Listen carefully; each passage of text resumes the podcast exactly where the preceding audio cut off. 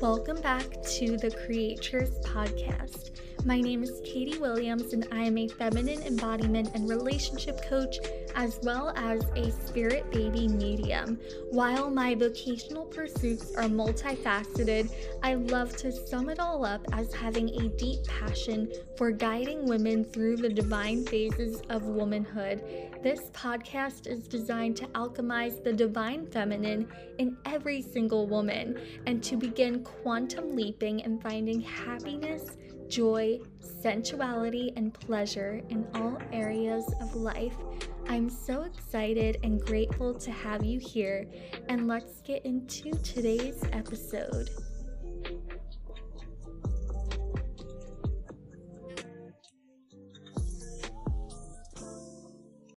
Hey everyone, welcome to season five of the Creators Podcast. I have been really pumped for this because I think we're going to get into the juiciest topics we've ever had during this season of the podcast. I took a one week break just to get my head together, and because you know, rest is always good, especially when we're in like a doing mode, which I've been in the past for the past few weeks. So I really needed that time to tune into my feminine and to kind of just like take a little breather. So I had some nice relaxation time over the past week and I'm ready to get back into it. So today's topic is super interesting. So, today we're going to be talking about our menstrual cycle and the moon phases. I actually got a question about this in my DMs, and um, they were like, Have you ever done like a podcast episode about this? And I was like, You know what? I haven't. And this is a really great idea. So let's get into it. So, another question I've had come up is How do I align my menstrual cycle to the moon? And the truth is, it already is. We don't need to put any effort into aligning anything our menstrual cycle and the moon just mimic each other. Now, if you have periods right now that are irregular, then you would just take like the physical action behind it for realigning your hormones, getting your hormone health together, and then everything will take care of itself from there in terms of how it aligns with the moon. So the moon has four main phases, which is the full moon, um, the new moon, the waxing gibbous, and the waning gibbous. And that's just like our menstrual cycles. We have our four phases of our cycle. We have our periods, we have our follicular phase, ovulation, and the luteal phase. And each phase of the moon that we bleed during has a name for itself. So the two main ones are the white moon phase and the red moon phase. And then there is pink and purple. We'll get into that. But first of all, the reason why our menstruation aligns with the moon is because we actually used to use the moon and the sun as our calendar. And of course, there is the spiritual element of us just being created in this kind of perfect way to where we have tools like the moon to um to look to for noticing what's going on in our health and our periods and that type of thing. We don't know scientifically why this happens yet, but I do have a scientific theory for one of the phases that I really want to share with you guys. So, the four main phases that we have, um, or excuse me, the two main moon phases that we have are the white moon phase and the red moon phase. These are um, the two most common. So, a white moon phase is used to describe a woman who ovulates with the full moon and bleeds with the new moon. And it is said that women who are in this cycle were mothers of the villages, um, in previous tribes and past lives and that type of thing, or they're currently in a phase right now where they're really embo- embodying their motherhood and motherly instincts and that type of thing. And then the red moon phase is used to describe a woman who bleeds with the full moon and ovulates with the new moon. And it is said that these women were the healers and the shamans, and they're also in that phase in their life right now. So, those are the two main ones. And then the other two that we have are the pink moon phase and the purple moon phase. The pink moon phase is a woman who bleeds with the waxing moon.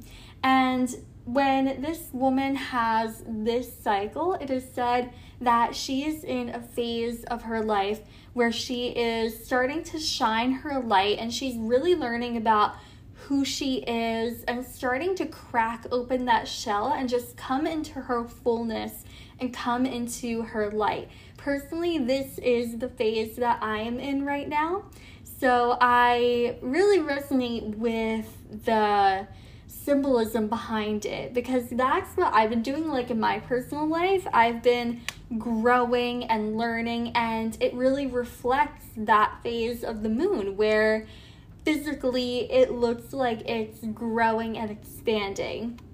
And then the purple moon phase is used to describe a woman who is in a very introspective period of her life. She's just very um, keeping to herself, has a lot of intuitive energy, and is drawing the energy inwards. Now, with the white moon phase and the pink moon phase, the energy during the period tends to want to go outwards. And women who have a purple or red moon phase tend to want to draw their energy inwards. So, for example, I'll see a lot of other women who do this work as well who share that they are going into like their womb cave when they're on their period and they'll take like a good one to three days to just like rest and meditate and that type of thing. And it's a very like internal vibe and essence. All the energy is being drawn inwards. Whereas women who have a white moon phase and a pink moon phase will want to direct their energy outwards. So while some other women who I have seen have shared that they'll go into like their womb cave and that type of thing, and I've tried it, my energy just wants to go out and my period will actually be the time of the month where I'm like the most creative and I just have to make things. I have to be creating. The energy just wants to go that way. So, while we'll describe our period as an inner winter, we don't have to like isolate ourselves for five days and, you know, just go inwards if that doesn't resonate with you you might have a white moon phase or a pink moon phase where your energy just wants to go out. So, with all these different phases, it is very energetic and spiritual, and we can look at the different moon phases and see which one we're in and be like, okay, yeah, maybe that resonates with my life right now. And that phase will change throughout our life. I might be in my pink moon phase right now, but in two years, I might be in a red moon phase. You know, it changes based on what we're embodying currently in our life. So, now to the scientific theory that I actually have for the white moon phase, and it's really interesting. So, I would definitely like pay attention to this part. So, as humans, we use our sense of sight to help us in the mating process and courtship and that type of thing. And way back when, when we didn't have any type of artificial lighting or anything like that, what we did have was the light of the full moon. Now, when a woman ovulates, the egg is only viable for 24 to 48 hours. And you can imagine that when we didn't have any type of artificial light, then the time, in a sense, was cut short for when we could mate and procreate and produce another living human being. Whereas under the light of a full moon, our opportunities are expanded. And through our sense of sight, we can see if someone is in good health. We can determine um, you know, if they're a good mate based on like their body shape or their strength and things like that. We definitely use our sense of sight a lot when it comes to relationships and courtship and that type of thing. And also, the earth is the most fertile during the time of the full moon, which is really interesting as well. So, we have like the earth that is like thriving and creating, and then um, we have women who do that as well when they're ovulating during the full moon. So, under the light of the full moon, we would have more opportunities to find a mate and to seek a mate and to procreate. So, that's my little scientific theory for the white moon phase. And then with the other phases, I'm still looking into it, science is still looking into it, but it really does go hand in hand and it really does connect with one another. Um, I'll see women who are in their red moon phase and they are definitely like healers and have like a witchy vibe about them. And so it just connects. And you don't have to try to align your period with like the full moon or the new moon or something specific. Your body and your energy will do that for you, and you can use the moon as a tool for okay, what is being reflected back to me in my life right now. And I also just want to mention that if you don't have like a white moon phase, for example, it doesn't mean that you can't um, conceive at any other time during the moon phases, you still definitely can. Again, it's just a tool and it's a reflection. So I don't want anyone to listen to this and be like, but I'm in like my purple moon phase. Can I still conceive? Yes, you can. Um, don't let the full moon and new moon um, things like dictate that if that makes sense you can most definitely conceive at any type of moon phase it doesn't matter whether that is white pink purple or red and let me just tune in a little bit and see if there's anything else that wants to come through i know it's pretty straightforward we have the four phases of our cycle we have the four phases of the moon it's pretty self-explanatory and I think that about sums it up. So I'm to make an Instagram post about this as well. So that way you guys can save it and refer back to it if you need to.